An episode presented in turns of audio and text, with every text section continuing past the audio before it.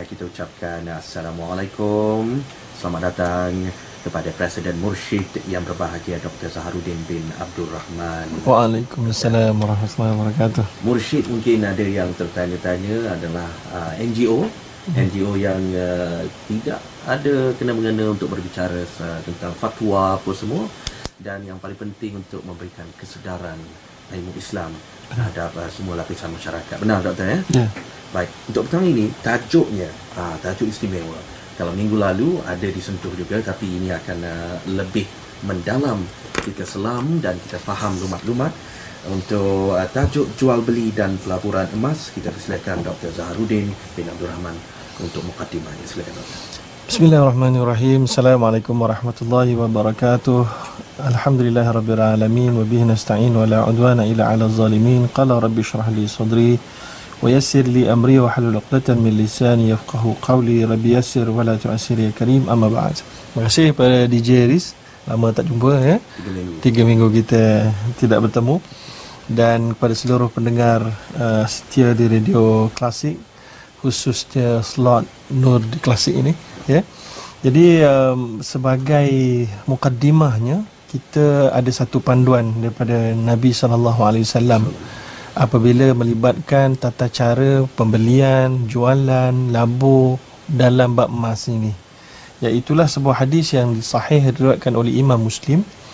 Az-zahabu bil-zahabi wal-fiddatu bil-fiddah wal-bur bil-bur والشعير بالشعير والتمر بالتمر والملح بالملح مثلا مثلا بمثل سواء بسواء يدا بيد فإذا اختلفت هذه الأصناف فبيعوا كيف شئتم artinya apabila ditukarkan emas dengan emas perak dengan perak gandum dengan gandum barley dengan barley tama dengan tama garam dengan garam dia ada dua syarat ya ini di barang-barang yang akan kita cerita sekejap lagi yang mana nak salah satu antaranya emas mesti syarat dia sama berat dan mestilah yadan biyadin artinya serta merta serta merta maknanya saya bagi sekarang saya ambil daripada pihak yang sana pun sekarang.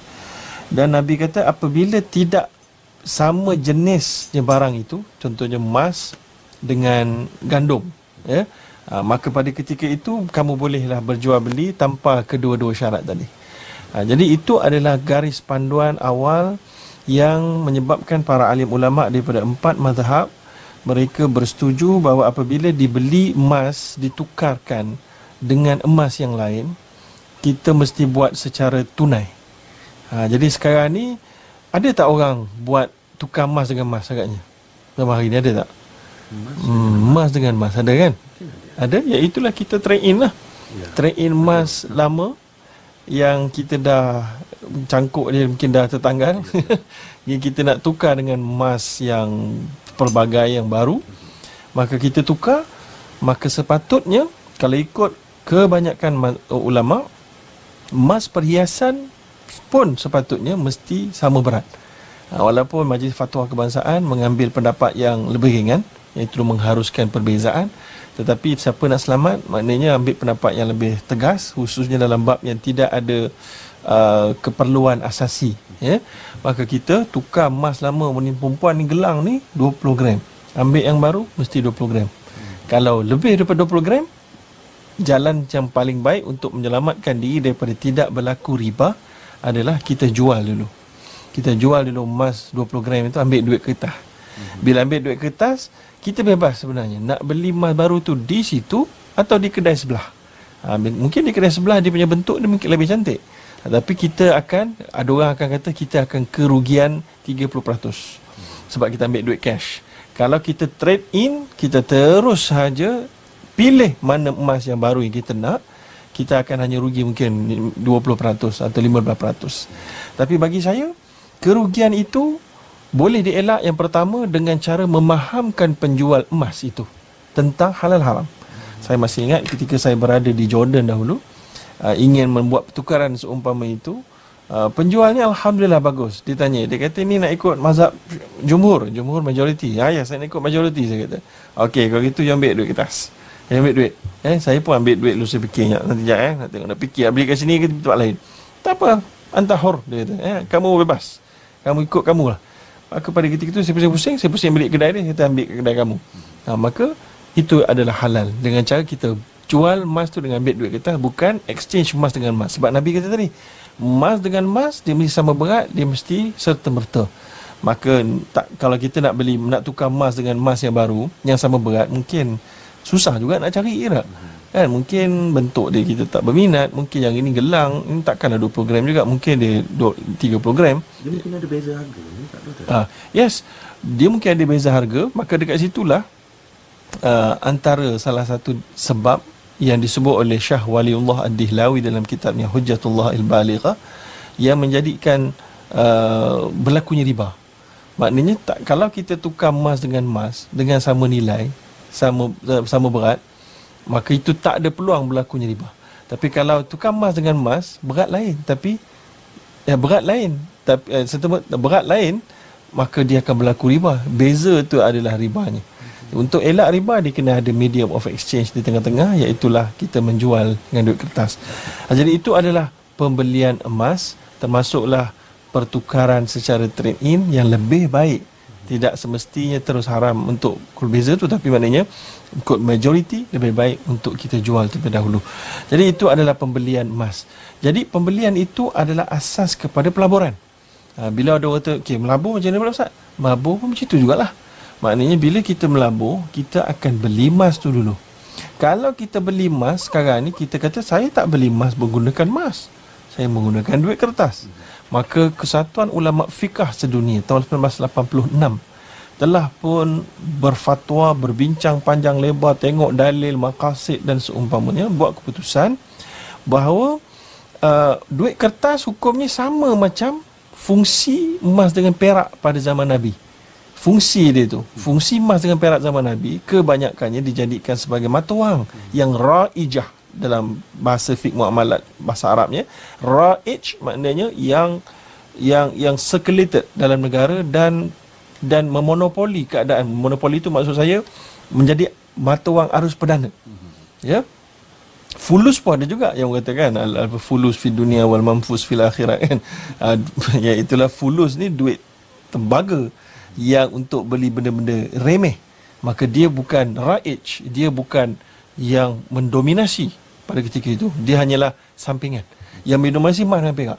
Tapi oleh kerana zaman kita ini emas dengan perak tidak mendominasi dalam bentuk mata wang maka kertas yang mendominasi. Walaupun kertas itu tidak mempunyai intrinsic value ataupun dalam bahasa orang kampungnya iaitu tidak ada nilai tersendiri tidak nilai tersendiri dia kertas saja dia kertas saja dicop je kan ha, itu diberi nilai oleh kerajaan tapi tetap bila mana dalam kawasan kita, kawasan kita, negara kita, kita happy bila dapat kertas tu. Walaupun kita kata tak nilai pun, tapi kita dapat seronok pula. Kalau tak seronok, bagilah dekat DJ Riz kan. Baik, jadi kita seronok. Bila kita seronok, kita puas hati, maknanya kita sendiri sudah pun mengangkatnya menjadi mata wang. Fungsi emas dengan perak dulu adalah itulah dia. Membuat orang rasa puas hati dapat benda tu dan boleh jadi per, boleh jadi perantaraan untuk beli barang. Ya, yang mudah. Yang maknanya neutral for all.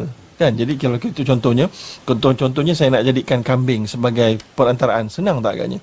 Saya nak beli daripada DJ Riz komputer saya kata DJ saya uh, tak ada duit lah. Pergi kambing ada boleh tak?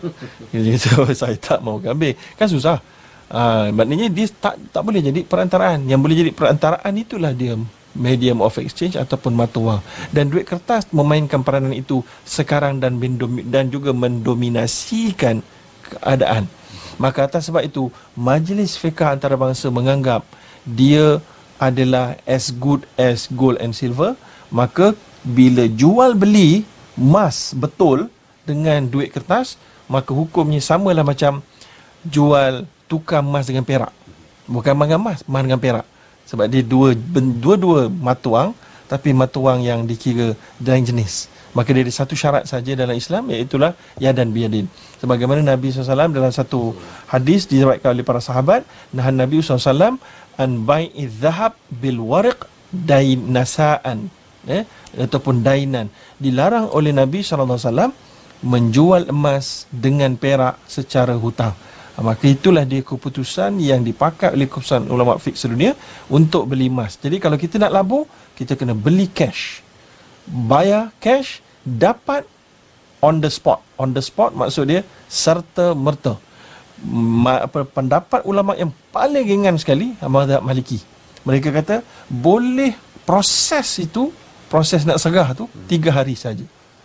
Itu paling ringan. Yang lain tak tiga hari pun tak boleh. Tapi mazhab Maliki kata tiga hari bukan sengaja. Bukan kata okey DJ Ray saya jual emas sekarang ni uh, bayar sekarang emas nanti eh, Kamis nanti saya hantar. Bukan. Maknanya saya akan hantar sekarang tapi proses tu dia memakan masa 2-3 hari. Dia bergantung. Uh, maknanya proses dah bermula. Bukan proses belum mula bukan DJ Ray nanti proses nak pergi hantar tu saya fikirkan pada hari dua hari lagi. Itu kan? Itu delay. Ya. itu berbeza defer dengan delay. Ada bahasa Inggeris lah, tak apa. Maknanya, proses sudah mula sekarang. Maknanya saya dah post dah hari ni juga. Maka dekat postman sekarang ni nak entah contoh kalau ikut postman lah ataupun ataupun post laju dan seumpamanya. Ha, begitulah lebih kurang sebagai mukadimah untuk kita faham tentang transaksi jual bimas. Baik. Kita dah sebenarnya kita dah merangkumi uh, tentang uh, kaedah jual beli emas yang dihalalkan mm-hmm. dan uh, bagaimana pula dalam pelaburan ini kita akan pergi lebih lanjut mm-hmm. akan pergi lebih dalam saudara seperti biasa kami bukakan ruang untuk saudara bertanyakan apa juga uh, berkaitan dengan tajuk pada petang ini jual beli dan pelaburan emas seperti biasa saudara boleh hubungi nombor talian ya talian 0322824505 0322824505 dan satu lagi 0322822484 ya 0322822484 juga medan SMS kita bukakan untuk saudara ajukan soalan juga. Baik kita akan uh, kembali bersama-sama dengan Dr. Zaharuddin Abdul Rahman seketika nanti. Baik saudara yang nak mengajukan soalan menerusi SMS jangan lupa typekan KNL jarakkan nama dan lokasi saudara hantar ke 32728. Baiklah kita uh, doktor bersama dengan pemanggil di talian ini. Assalamualaikum. Eh, Encik Ismail ya. Dari Bagan Serai. Silakan dengan uh, soalan kepada doktor. Waalaikumsalam warahmatullahi. Uh-huh.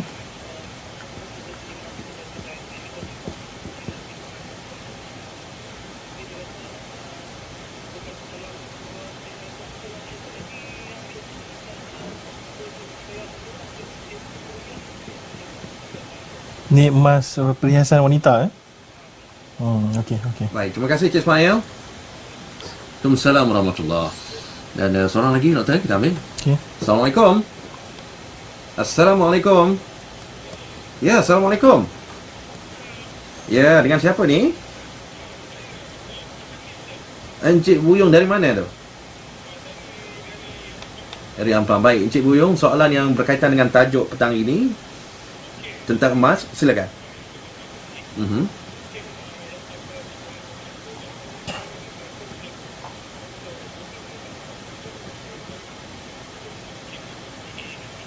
mhm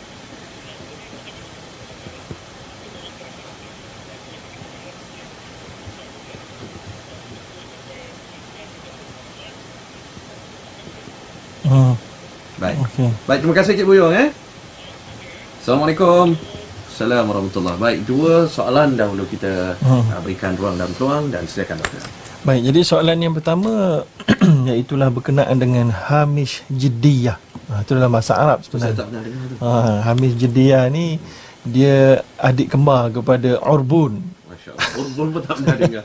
dia bukan nama orang sebenarnya eh. Uh, Hamish Jiddiyah adalah satu security deposit dalam bahasa Inggeris ataupun uh, deposit tempahan. Hmm yang kita belum beli lagi tapi kita tempah baru. Orbun adalah kita dah beli, kita bayar down payment. Mm-hmm. Ha, eh kalau orbun maknanya kita macam beli kereta ke, kita dah bayar down payment, kita dah masuk kontrak beli, kita pun bayar 10% itu adalah orbun. Maka Hamid Jediyah dia katakan tadi dia nak beli something, dia dah bayar dulu tapi dia belum masuk lagi dalam akad pembelian. Kemudian dia tak jadi beli. Boleh tak hangus. Ha, itu ditanyakan tadi. Boleh tak pekedai itu kata, you tak jadi kia hangus lah. Eh? Jadi dalam fik Islam, hamis jiddiyah tidak boleh hangus.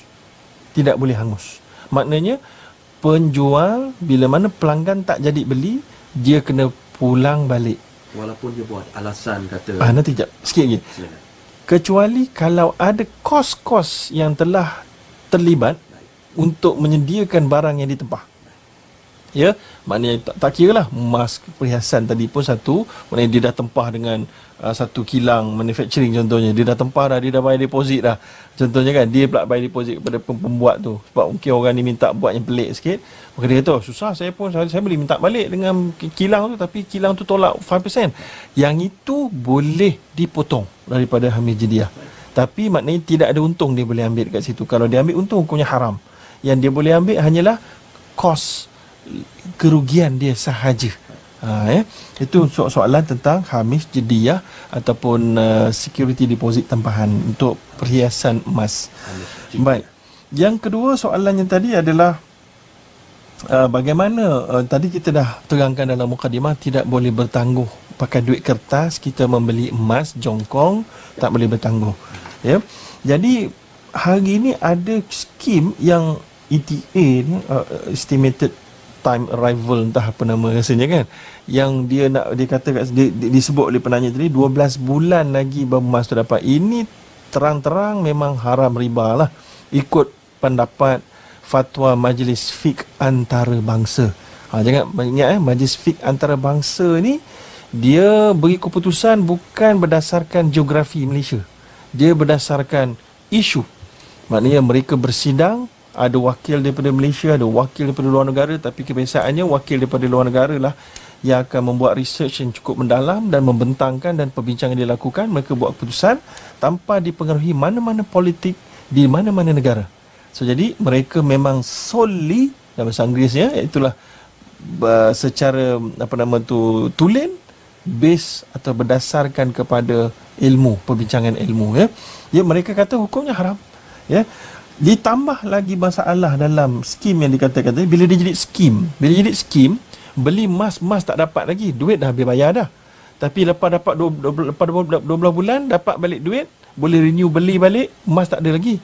Tapi dapat hadiah hibah-hibah ini disebutkan oleh kebanyakan uh, pengkaji di Malaysia adalah sebagai skim cepat kaya gaya moden. Ha, eh? Yang menggunakan emas sebagai conduit.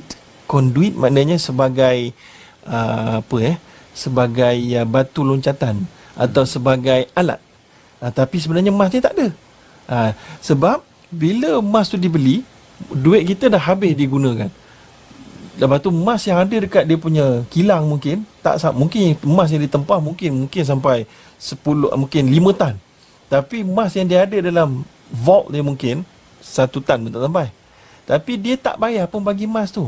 Dia tunggu duit masuk je. Ha, dia jeris bagi duit masuk masuk. Lepas tu orang A bagi masuk. Orang B dia, dia pun susun cantik-cantik. 12 bulan ha, disampailah giliran dia jeris dapat duit daripada orang B D E F G. Ha, you dapat dulu. Dia jeris pun sonok contohnya. Kan? Ha, lepas tu bulan depan orang ini pula dia dah susun boleh-boleh tak ada melibatkan emas langsung. Emas sebagai alat saja pengabui mata kita kata. Dia ada sikit je dalam simpanan dia. Kalau orang betul-betul demand dia boleh bagi dia tunjuk wah ni saya ada emas. Padahal tak sampai pun yang ditempah 5 tan contoh. Ha, ini adalah banyak berlaku dan ada uh, Bank Negara Malaysia telah pun menyenaraikan senarai hitam bagi syarikat-syarikat yang buat begini Ya kalau tuan-tuan nak tengok senarai-senarai hitam ni ada sekitar 180 ke 190 syarikat yang terlibat dengan emas yang bukan emas boleh buka dalam BNM Bank Negara Malaysia.gov.my ataupun Google saja. Senarai hitam ataupun watch list Bank Negara keluar nanti ada link dia tekan ada PDF buka. Ha wallahu alam. Itu soalan uh, yang telah di uh, jawab oleh doktor dan uh, kepada saudara ajukan juga soalan menerusi SMS ya. Datkan KNL jarak nama dan lokasi dan hantar ke 32728 soalan saudara berkenaan dengan jual beli dan pelaburan emas. Uh, saya selalu dengar dinar emas. Saya tak pernah mm-hmm. memiliki dinar emas mm-hmm. itu.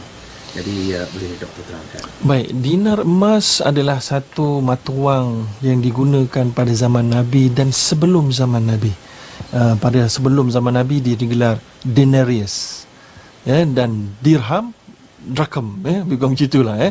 Maknanya dia berasal daripada Byzantine dengan Parsi dengan Rom dan Islam masa Nabi memerintah maka Nabi nampak benda ni dipakai secara worldwide. Dipakai maknanya secara, secara meluas. meluas ha, bukan worldwide kan? Susah pula kan? Secara meluas. Dan diterima baik.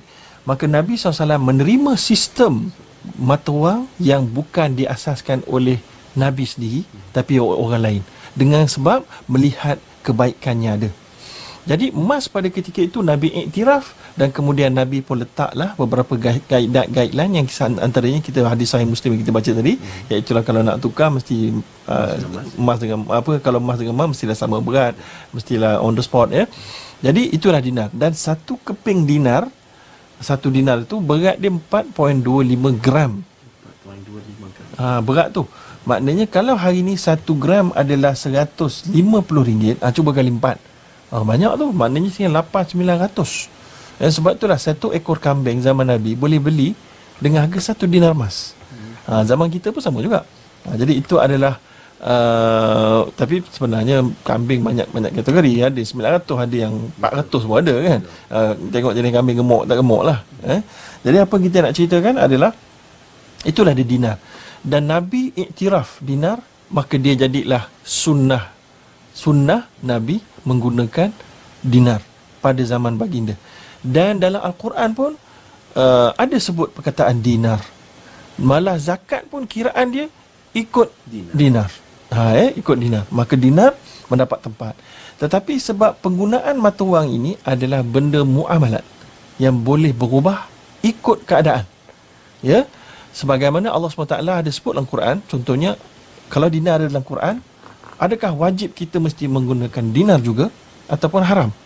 Ha, kalau kita kata wajib, cuba kita tengok satu ayat lagi Allah sebut dalam surah Taubah. Di mana Allah Allah SWT kata, "Wa a'iddu lahum mastata'tum min quwwah wa min ribatil khayli turhibuna bihi aduwallahu wa aduwakum wa akharina min dunihim." Allah kata, sediakan wahai umat Islam, sediakan diri kamu, persiap siagakan diri kamu dengan segala jenis kekuatan antara contoh Allah sebut dalam Quran ni apa nama tu dengan kuda-kuda yang terlatih. Maknanya persiapan yang Allah kehendaki adalah kuda. Ya. Maka hari ini kalau kita nak menyediakan defense untuk negara kita, kita nak sediakan kereta kebal ke kuda? Kereta kebal. Ha, adakah kalau kereta kebal tidak menurut syariah? Kapal terbang, helikopter tidak mengikut syariah? Allah kata kuda. Yang kamu kereta kebal apa? Dan Nabi pun kata dalam hadis, ala inna firramyi quwwah. Ketahuilah dalam lontaran lembing, lontaran itu kekuatan. Ada kita nak pakai senapang ke lembing? Sebab pakai senapang tak halal lah. Ke macam mana? Untuk mempertahankan negara. Ha, inilah dia yang perlu kita faham kata Imam Al-Qurtubi dalam kitab Al-Jami' li Ahkamil Quran bila Allah sebut benda yang melibatkan muamalan Allah sebut benda yang terbaik pada ketika itu mewakili yang terbaik pada ketika itu yang kita kena faham kalau ada yang terbaik pada zaman kita itu yang kita disuruh mm-hmm. jadi pada yang terbaik pada ketika itu kuda bila ada kuda kita cepat boleh melemahkan psikologi musuh sebab lari laju tinggi yang boleh hentam daripada atas kan jadi lebih dahsyat daripada jalan kaki sebab kuda pun mahal maka itulah ia antara yang terbaik pada zaman itu dan lontaran lontaran panah adalah yang terbaik. Maka sebab tu belajar memanah sunnah. Tapi hari ini orang pakai nuklear, orang pakai skat, kita pakai panah. Sekarang kita kata aku ikut sunnah. Sunnah tak tu? Ini adalah perkara yang bermasalah. Apabila dalam bab fiqhul muamalat, ni muamalat ni. Kita pegang kepada teks secara rigid, kita akan jadi lemah dan salah. Macam tadi lah orang lawan musuh dengan pakai senjata dahsyat-dahsyat, laser dan seumpamanya kalau ada, eh, kita pakai panah. Sebab kita kata aku nak kekalkan sunnah. Maka ini bercanggah dengan sunnah Nabi sebenarnya. Kerana dalam bab sunnah Nabi, dalam bab muamalat, dia tengok dia punya konteks dan illah namanya. Maka pada ketika itulah hari ini, kalau kita tak mampu buat dinar emas, tidak menjadi dosa. Walaupun kita sedar bahawa dinar emas adalah yang terbaik. Tapi kita tidak ada kemampuan hari ini. Malaysia hanya ada simpanan reserve emas. Tak salah saya, setakat saya tengok dalam statistik, 30 tan sahaja. Sikit doktor. Sikit lah. Ya. 30 tan, 1 tan sama dengan 1000 kilogram. Betul tak? Eh? 1000, 1, 1 gram sama dengan 100. Katalah contoh. 1000 kilogram, uh, 1 kilogram bersamaan dengan, uh, tak? cuba kira berapa juta. Kita akan dapat, mungkin tak sampai 1 bilion. Kalaulah seluruh urusan keuangan dalam negara kita nak tukar pada dinar, kita tak cukup duit. Tak cukup emas. Sebab emas kita sikit sangat. Yang paling besar simpan emas siapa?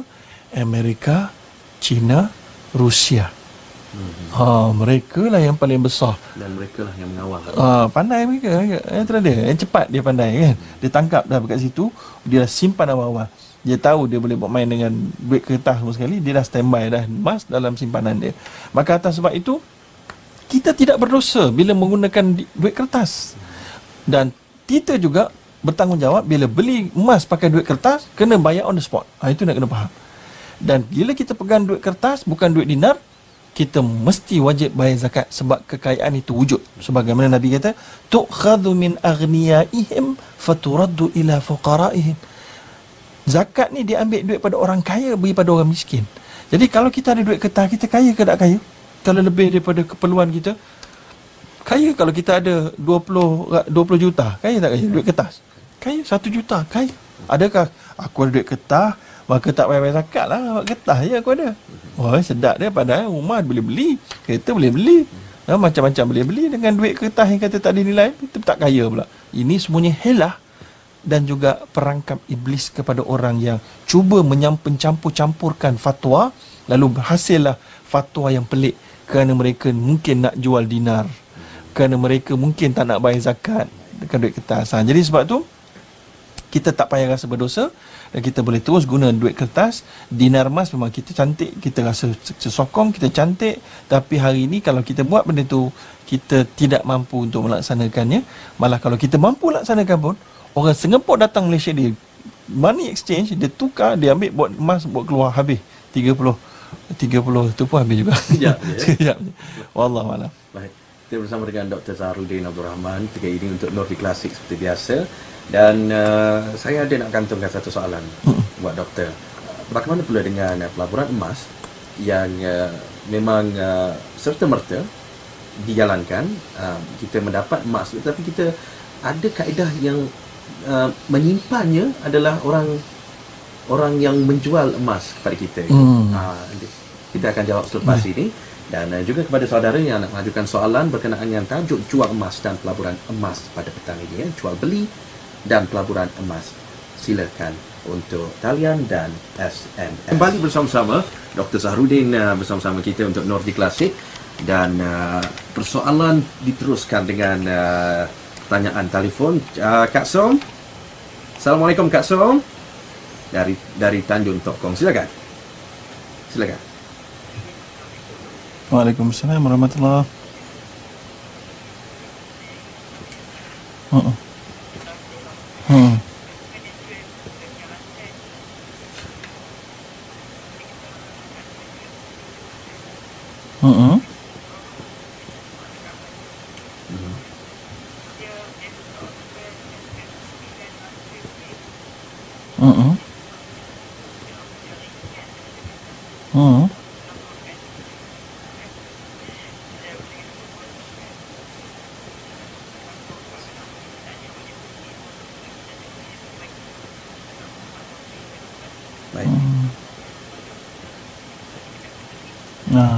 Okey, okey. Baik Kak Som, terima kasih Kak Som. Waalaikumsalam warahmatullahi dan seterusnya kita bersama dengan Cik Rostam dari Rompin. Assalamualaikum. Cik Rostam. Silakan dengan doktor. Waalaikumsalam warahmatullahi. Mhm.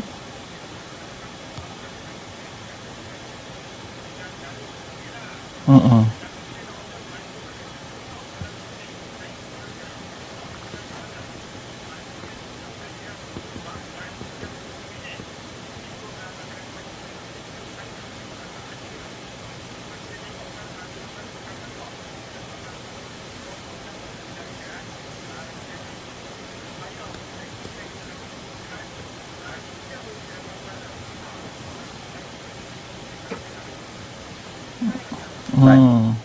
Okey. Hmm. Hmm. Ya. Bila kita masukkan tu? Kita masukkan terus eh lepas kita lock tu.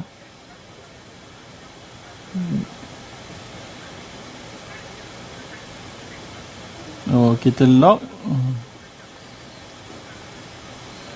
Masak duit masuk duit 24 jam, lepas tu emas tu akan sampai pada kita di wakil dia di negeri di tempat. Hmm. Hmm.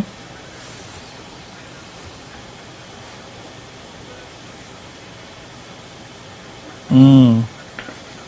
Hmm. Okey okey.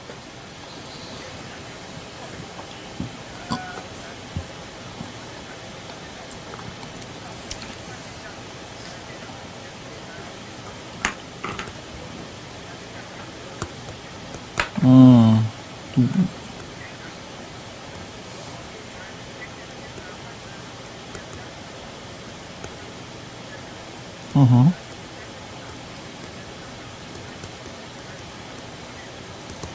Mhm.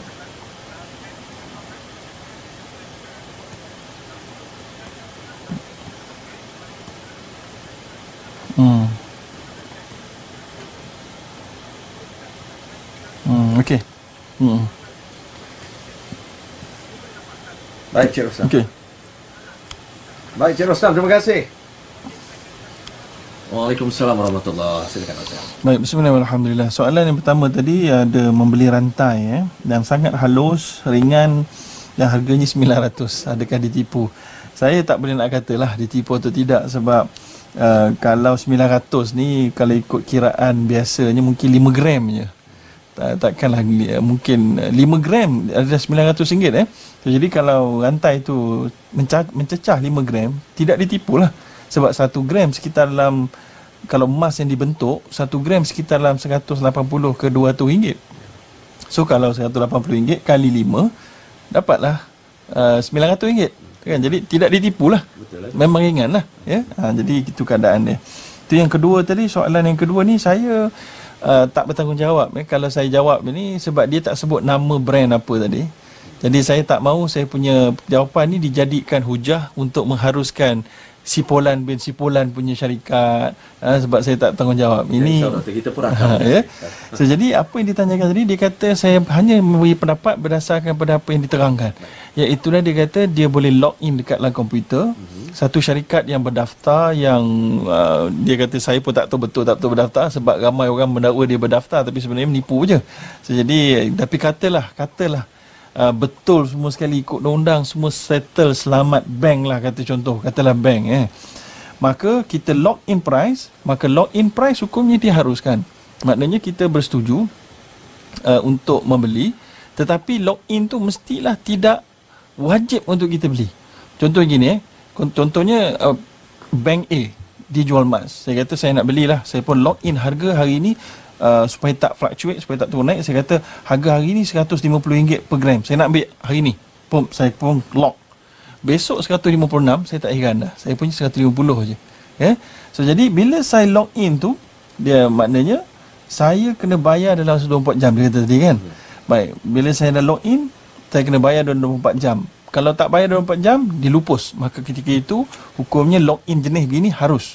Sebab apa? Sebab dia dia wa'ad ghairu mulzim dalam bahasa Arab Oh, ada istilah dia. ada istilah dia maknanya dalam bahasa Melayunya janji yang tidak tidak uh, Mampu ditunaikan. Bukan. yang tidak mesti ditunaikan. Ha, jadi kalau janji yang mesti ditunaikan dia jadi riba. Ha, tapi uh, dan panjang lagi dia boleh jadi bai'udain bidain.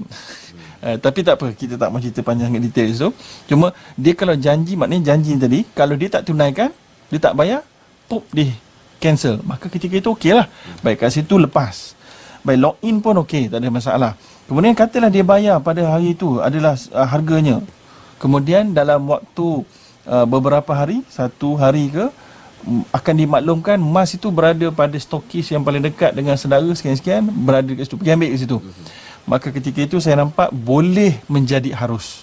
Ha, tapi ingat sekali lagi saya tidak mengharuskan mana-mana produk dengan mudah kena cek detail. Tapi setakat apa yang dicerita itu saya kata boleh menjadi harus ada peluang. Ha, ada peluang jadi harus belum harus lagi. Belum harus. Ada peluang menjadi harus ha, tapi ada peluang jadi haram juga. Yeah. eh, kalau dia lebih daripada 3 4 hari hmm. maka dia jadi haram. Um, tapi kalau dia kata emas tu dah ada dengan stokis serial number sekian sekian sekian pergi ambil. Kita pula yang lambat mengambil. Hmm. ha, tak apa. Itu masih lagi harus sebab kita yang punya pasal lambat. Hmm. tapi emas tu sebenarnya dah sampai dah. Kita dah boleh ambil dah pada stokis itu ya. Baik itu soalan yang kedua. Soalan yang ketiga tadi beli emas perhiasan secara bayaran hutang. Iaitu emas 3000 bayar 3000 setiap 300 setiap bulan. Ini kalau ikut majoriti ulama fik empat mazhab termasuklah ulama semasa ini hukumnya haram. Allahuakbar ya tapi ada minoriti ulama ya antaranya yang disandarkan kepada sahabat Nabi Muawiyah bin Abi Sufyan antaranya yang disandarkan kepada sah, kepada uh, apa nama tu kepada Ibnu Taimiyah, Ibnu Qayyim uh, yang mengatakan harus. Dan inilah dia pendapat yang dipegang oleh Majlis Fatwa Kebangsaan Malaysia. Yang mana mereka berpegang kepada harus membeli barang perhiasan emas perhiasan untuk wanita secara bertangguh. Harus. Ha, jadi kalau tuan-tuan uh, setuju nak ambil yang majlis fatwa okey lah. Okey maknanya pegang yang harus lah hmm. ya. Ha, tapi kalau rasa nak jalan selamat ke tak mau sebab benda ni bukan necessity ke uh, baikkan sah uh, begitu sahaja. Wallahu alam. Baik dua soalan. Alhamdulillah berjaya dijawab dengan uh, sempurna saya rasa. Saya sendiri puas hati. Dan uh, kembali pada soalan yang saya ajukan uh, sebelum uh, sebelum ini. Oh ya. Yeah. penjual ya. Dia jual kemudian dia bagi pada kita sekejap emas tu fizikal. Dia kata okey nak nak saya simpan. Di situ dia eh. dengan syarat dengan syarat um, memang uh, dia yang perlu simpan. Bagaimana tu baik uh, begini. Kalaulah dia menjadikan sebagai syarat maka ini bermakna itu kita tak membelilah. Kita membeli patutnya barang tu khas tu kita lah. Kau hati aku aku nak bawa keluar ke aku nak pergi jual ke. Ini hmm. boleh beli tapi syarat saya kena simpan. Ha, apa pula? eh simpan. saya nak simpan sikit kat rumah tak boleh simpan kat saya. Ha, ini sudah tak betul. Eh? Tapi kemungkinan ada bank yang buat sedikit macam itu. Tapi dia bukan macam itu. Mungkin orang salah faham. Ada satu bank, saya tak sebut bank mana kat radio ni. Eh, dia jual emas kat kita. Kemudian bila kita dah beli emas tu, kita ada rights untuk bawa balik. Atau kita pinjamkan pada dia. Bukan simpan, pinjam. Pinjam. Ha, bukan simpan. Pinjam untuk?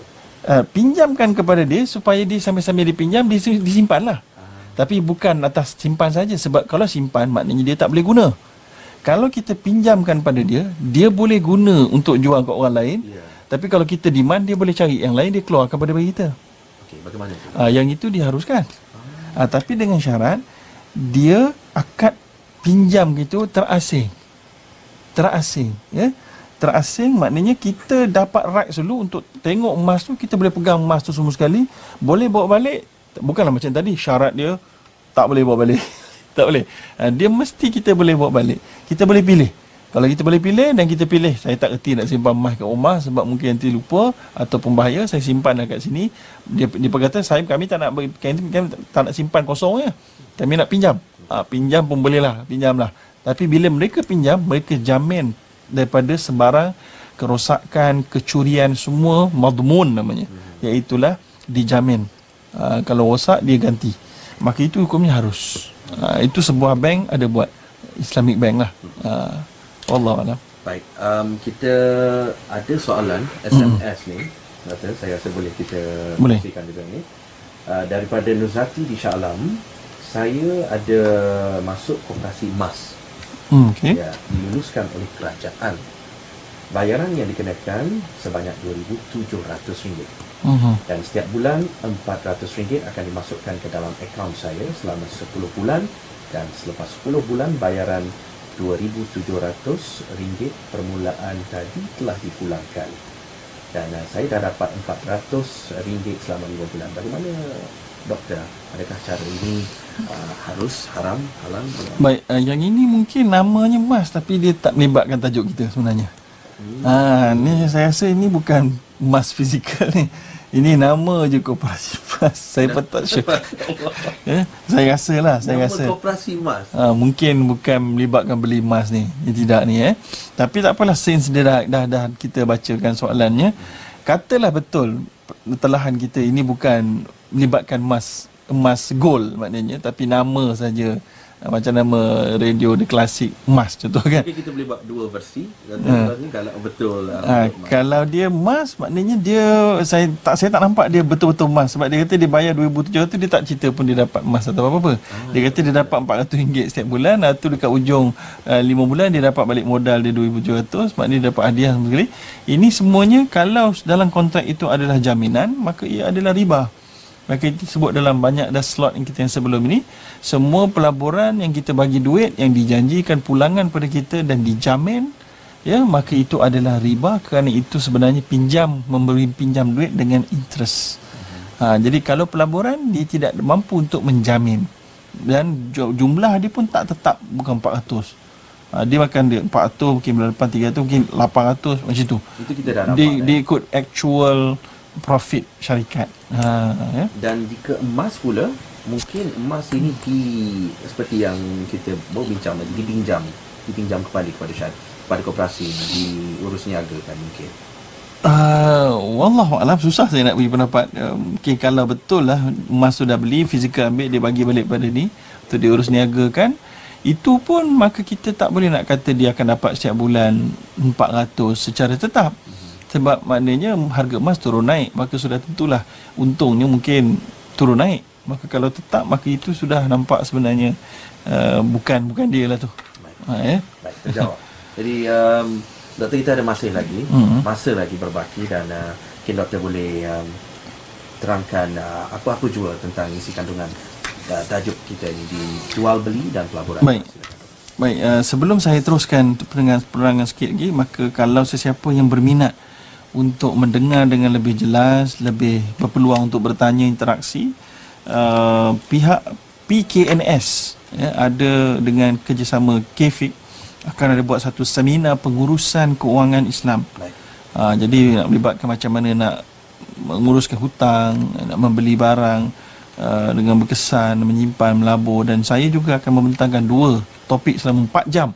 Ha, bukan satu jam, 4 jam, dua slot-slot eh, dua slot. Uh, ber- bertarikh 16 Mei bertempat di Sirim Berhad, Shah Alam dari daripada jam 9 sampailah pukul 7 petang dan bolehlah uh, berdaftar di nombor telefon 61 tu- uh, Kuala Lumpur eh 03 6177 4612 6177 4612 ya. Ha, jadi boleh telefon di hari Isnin nantilah. Hari ini dah dah dah habis. Dan kemudian untuk program-program lain juga uh, penganjur uh, ada membuat juga iaitu uh, antara yang kita boleh sebutkan adalah uh, untuk anak-anak tuan-tuan camp cuti sekolah remaja multi skill yang akan ada juga mengajar bahasa Arab, solat, uh, pe- pe- pengucapan awam dan seumpamanya juga anjuran Kefix dan Marhat. Baik, selain daripada program-program ni kita masuk balik topik kita. Uh, Nabi sallallahu alaihi wasallam uh, bila kita cerita pasal emas ni, emas ni banyak boleh jadi riba dengan mudah. Jaga-jaga. Bila jadi riba, hidup tak ada berkat. Ha, tak ada berkat. jadi, kalau ada orang kata dia dapat untung banyak, maka Nabi Nabi SAW kata, Iza zahara zina wa riba fi qaryatin, faqad ahallu bi anfusim azab Allah. Apabila terzahirnya zina dan riba dalam satu negara, maka itu adalah seolah satu panggilan daripada rakyat negara itu untuk Allah menurunkan balanya. Masya Allah. Ha, so jadi bala itu boleh datang datang dalam pelbagai bentuk. Dalam dalam bentuk bencana alam, dalam bentuk ekonomi, dalam bentuk masyarakat yang tidak ada adab, ya, dalam bentuk uh, kekeluargaan di negara tersebut hancur. Ini semua boleh berlaku. Sebab itulah bila kita cerita pasal emas, kita jangan uh, jatuh penjual beli dengan emas ini kita jangan tak faham banyak ruang riba boleh berlaku.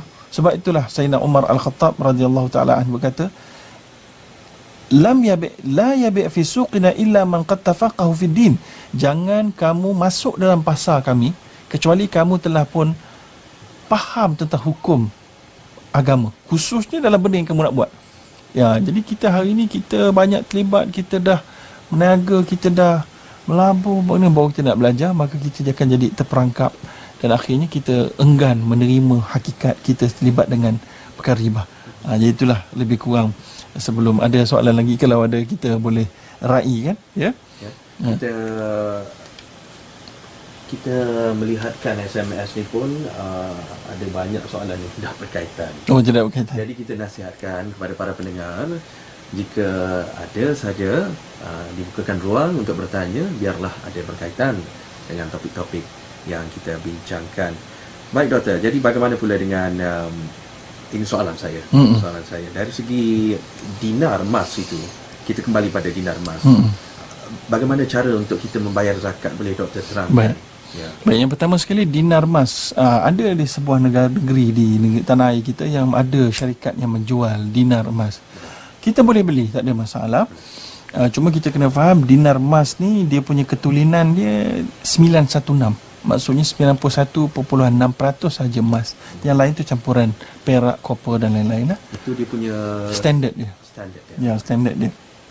Jadi oleh kerana itu harga dia sepatutnya lebih murah daripada per gram dengan 999. Tapi sebab dinar ini telah menjadi dinar sebab dia ditempa dan tempaan itu mahal kos dia. Maka satu gram bagi dinar emas yang dijual di negara kita dan juga di luar negara biasanya lebih mahal daripada emas Jongkong 999. Ya. Ha, jadi tuan-tuan perlu membuat keputusan dan faham kalau kita beli dinar emas sebenarnya dari sudut mata wang geruk uh, duit kita rugi sikit. Ha, tapi kalau kita nak beli tu sebab sentimen kita seronok tengok dia tak ada masalah. Ya, tapi kita kena faham kalau kita simpan dinar emas tu lebih daripada 85 gram eh, sebab satu tadi 4.25 kan. Katalah kita simpan banyak sampai 85 gram kita kena wajib keluarkan zakat 2.5% daripada nilai semasa pada tarikh nak kena bayar zakat tu. Ha, itu dia yang kena bayar zakat. Kemudian dinar emas juga untuk maklumat tuan-tuan yang mendengar. Walaupun tuan-tuan seronok buatkan sebagai hantaran contohnya untuk perkahwinan ya, uh, dan sebahagian negeri kedai ada uh, kedai yang menerima pembelian gunakan dinar emas. Hmm. Tapi saya nasihat tuan-tuan jangan menggunakan dinar emas membeli di kedai. Sebab itu adalah kerugian. Sebab bila kita beli pakai dinar emas macam macam saya sebut tadi dia berat dia 4.25 4.25 kali 1 gram kata berapa? Katalah 150 maka kita akan dapat dalam berapa? Dalam uh, apa nama tu? 700 lebih. Kita nak beli apa 700 lebih? Katalah kita pergi kat satu uh, supermarket kita beli 500 saja. Kita pakai dinar emas tapi tapi mungkin supermarket tak ambil kot. Eh, kedai lah. Kita belilah perabot RM500 ada baki 250 baki dia akan bagi dalam emas ke? Tidak dia akan bagi dalam dirham ke tidak dia, dia akan bagi dalam apa dia akan bagi dalam duit kertas bila dia bagi dalam duit kertas maka dia mesti ada berlaku pertukaran satu dinar eh satu gram dengan berapa ringgit biasanya pertukaran itu akan merugikan kita ha, jadi saya nasihatkan kalau tuan-tuan ada dinar emas tuan-tuan tak simpan je lah sebagai hiasan dan juga sebagai uh, simpanan nilai simpanan untuk nilai. 20 tahun akan datang. Bukan untuk beli kat kedai. Eh? Dan kalau tuan-tuan kata emas saya ni berlaku kat satu dunia. Tuan-tuan jangan overconfident. Oh. Uh, sebab ada orang kata duit kertas ni kalau tercampak kat perempuan negeri ni tak ada orang nak. Kalau emas saya semua orang nak. Uh, tuan-tuan jangan overconfident. Tuan-tuan tak percaya, tuan-tuan bawa tuan-tuan punya dinar emas, beli barang dekat KLCC. Tengok aku tak? Hmm, saya yakin tak tak laku eh. Tak laku. Tak payah perempuan dia geni tuan-tuan. KLCC tak laku dah. Sebab sebab kedai-kedai restoran ni tidak mempunyai alat untuk menyemak ketulinan emas yang tuan-tuan ada. Siapa boleh jamin emas tu betul? Yayasan Pembangunan Ekonomi Islam pernah memaklumkan kepada saya bahawa ada orang yang mencagarkan emas jongkong. Yang apabila disemak, rupanya dalam itu tungsten ada yang lebih dahsyat daripada itu lagi dia buka dalam dia apa biskut ha, disalut dengan emas adalah tebal sikit maka orang tak tahu maka berlaku penipuan sebab itulah saya jamin kedai-kedai biasa tak akan terima tuan-tuan punya emas sebab mereka tidak ada alat untuk memastikan ini adalah emas yang tulen ataupun palsu Maka sebab itu kita jangan terlampau overconfident. Kononnya duit kertas tak laku, kononnya emas di mana-mana dicampak laku. Kalau di Singapura tuan-tuan bawa dinar emas tak ada siapa nak nak terima tuan-tuan. Eh, malah jongkong pun orang mungkin tak terima lagi. Kecuali kecuali dia ada alat, dia ada mesin, dia ada maka itu pun ada kos. boleh menguji keturunan. Boleh menguji keturunan. Baik, Ah. doktor. Sekali lagi doktor kongsikan, mungkin ramai lagi yang ingin bertanya dan uh, ingin mendapatkan uh, pertanyaan yang lebih jelas lagi uh, tentang program nama. Baik, program tadi 16 Mei bertempat di Sirim Berhad uh, di Shah Alam anjuran PKNS telefon 0361774612 seminar pengurusan kewangan Islam daripada jam 9 sampai 7 malam. Kemudian ada juga program daripada pihak penganjur ni. Uh, ada seminar solat sempurna pada 6 Jun. Untuk anak tuan-tuan ada camp cuti sekolah multi skill. 1 2 3 Jun bertempat di uh, Bangi ya. Bermalam di sana makanan semua ditanggung beres. Dengan harganya boleh buka ke uh, dam- uh, laman web www.www.k iaitu K Kelantan F France France I Itali Q Qatar H holland.com kfic.com ada maklumat tentang seminar solat sempurna camp remaja dan juga seminar fik wanita anggun lagi menepati syariat ha, Ya. gitulah Yang berkaitan dengan uh, tajuk kita petang ini pun uh, ada akan ada situ. ada di situ di situ ha, ha. Baik, jadi mungkin sekadar itu kita ada waktu. Jadi sekadar itu kita tamatkan dengan kita sama-sama uh, memahami satu ayat Quran dulu iaitu Allah SWT kata bal tu'thiruna al-hayata dunya wal akhiratu khairu wa abqa. Ramai orang mendahulukan kehidupan dunia sedangkan kehidupan akhirat itu adalah paling baik dan yang paling kekal. Jadi kita jangan lupa masa apa pun semua tak kekal yang kekal Allah SWT dan ganjarannya di akhirat. Bismillahirrahmanirrahim. Alhamdulillahirrahmanirrahim Wassalatu wassalamu ala syarafil anbiya wal mursalin wa ala alihi wa sahbihi ajma'in. Rabbana atina fil dunya hasanah wa fil akhirati hasanah wa qina azaban nar Allahumma arina al-haqqa haqqa wa razuqna ittiba'ah wa arina batila batila wa razuqna ijtinabah sallallahu ala sayyidina Muhammad wa ala alihi wa ajma'in. Walhamdulillahi alamin. Wassalamu warahmatullahi wabarakatuh. Wa barakallahu fikum. Waalaikumsalam